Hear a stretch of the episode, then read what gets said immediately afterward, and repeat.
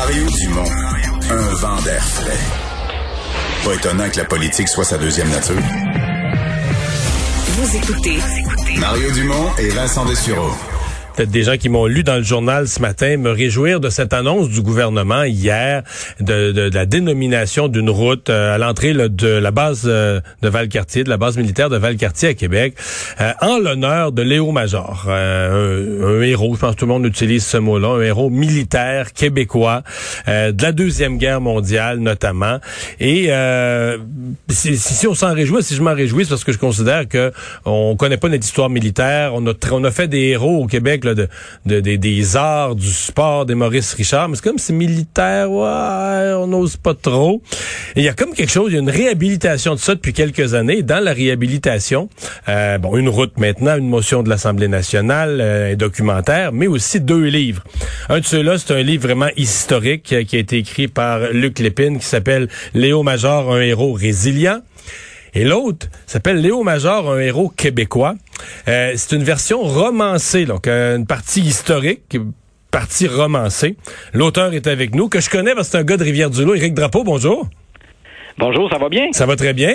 Comment tu t'en es, es venu à t'intéresser au personnage Léo Major?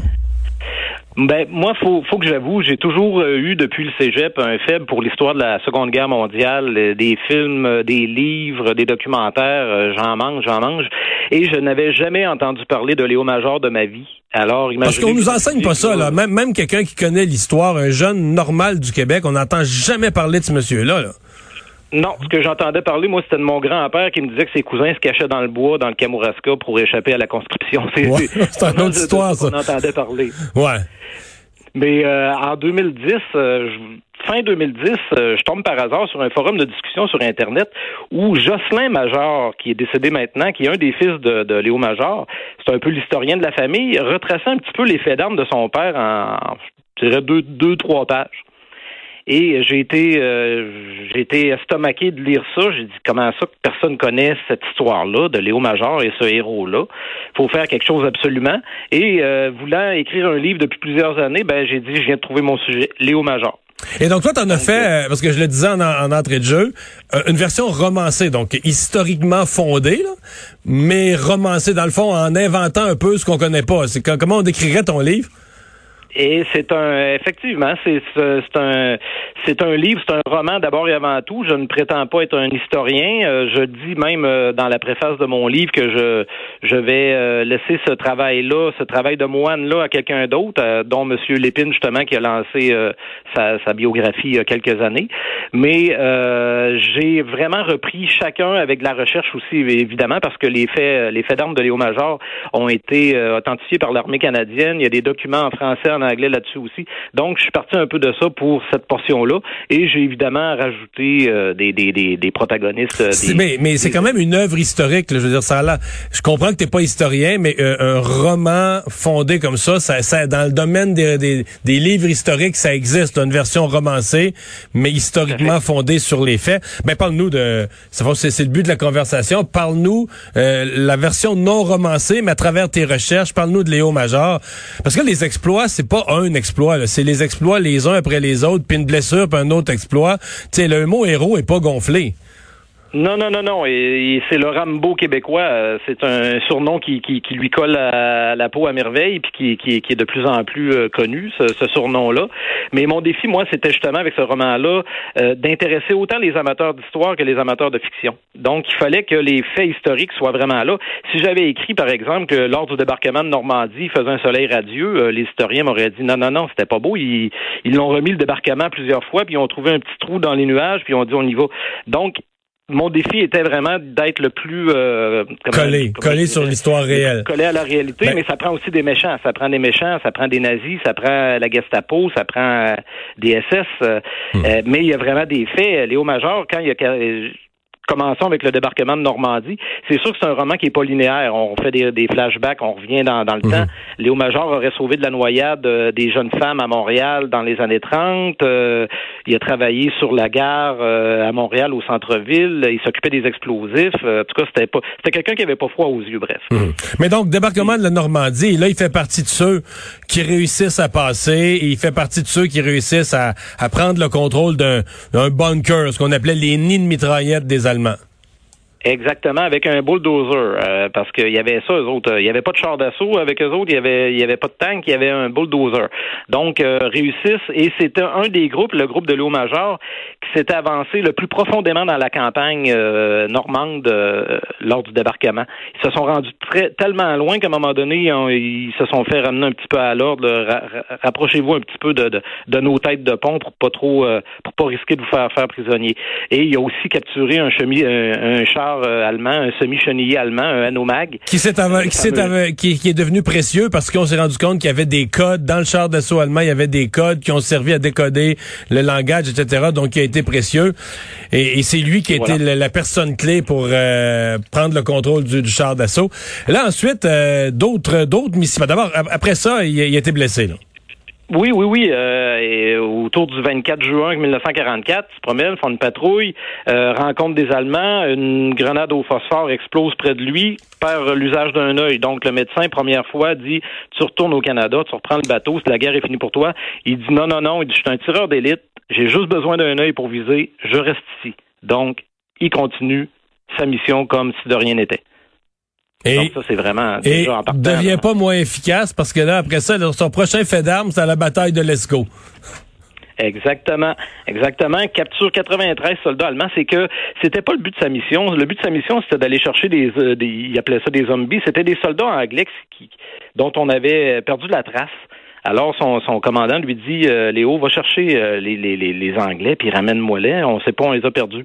Il les a pas trouvés, mais il a rapporté, il a ramené dans, dans, dans, dans ses lignes 93 prisonniers allemands à lui seul. Donc, déjà, ça, c'est un exploit. Il aurait pu en ramener plus, mais les, les, les, les Allemands tiraient sur les Allemands.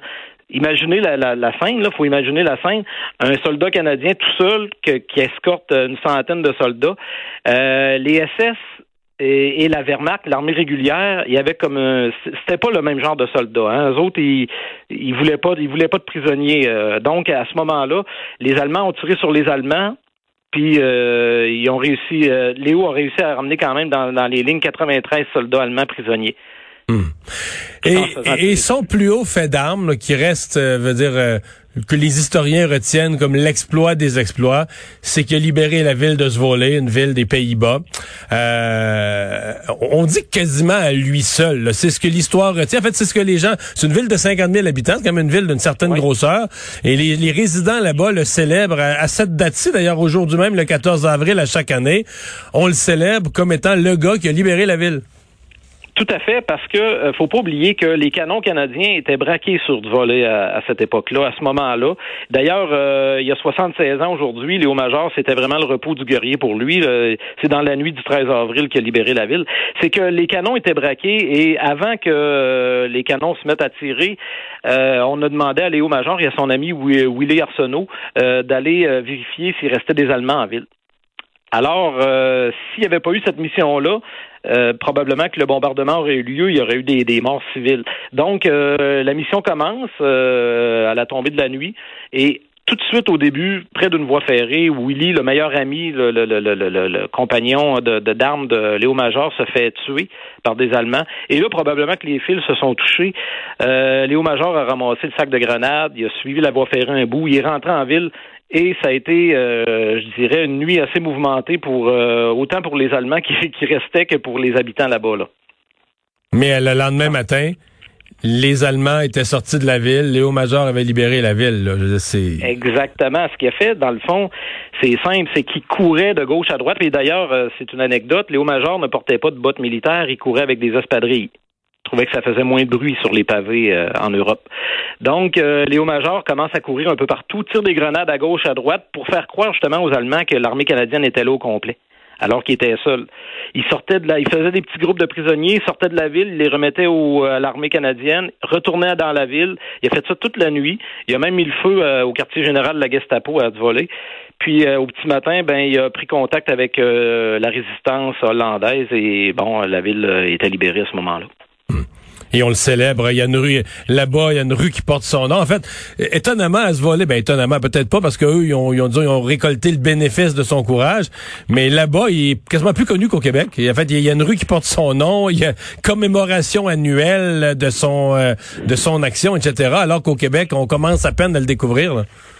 Tout à fait. Puis euh, même dans les écoles primaires, euh, dans ce coin-là de, des Pays-Bas, euh, l'histoire de Léo Major est vraiment racontée. C'est le sauveur de la ville. S'il n'avait pas été là, ça aurait été un champ de ruines après le bombardement. Là. on aurait libéré la ville pareil, mais les bâtiments et les humains en auraient souffert pas à peu près. Ça n'aurait pas été la même libération. Là.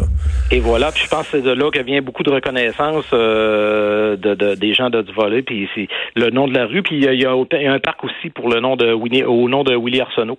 Euh, dans cette euh, ville-là aussi en même temps. Là. Ben, Éric euh, Drapeau, merci d'avoir été là. Donc, Léo Major, un héros québécois, ça se trouve toujours pour les gens qui veulent qui veulent lire la version romancée de la vie de Léo Major? Oui, oui, oui, sur euh, Archambault, sur euh, aussi euh, léo-major.com, il y a moyen de se le procurer. Puis euh, c'est un c'est pas un best-seller parce que c'est ça commence à peine à être connu, mais je pense qu'il y aurait vraiment un beau film d'action à faire avec ça. Hein? c'est pas c'est pas les, les qui manquent. Bon, on va dire aux gens de lire ton livre. On va dire aussi aux, euh, aux metteurs en scène de cinéma, aux réalisateurs de cinéma d'aller lire ça. Là, ça va prendre du, pour faire des belles reconstitutions historiques, ça va prendre du budget. Éric Drapeau, merci. Et voilà. Salut. merci beaucoup. Bonne journée. Au revoir.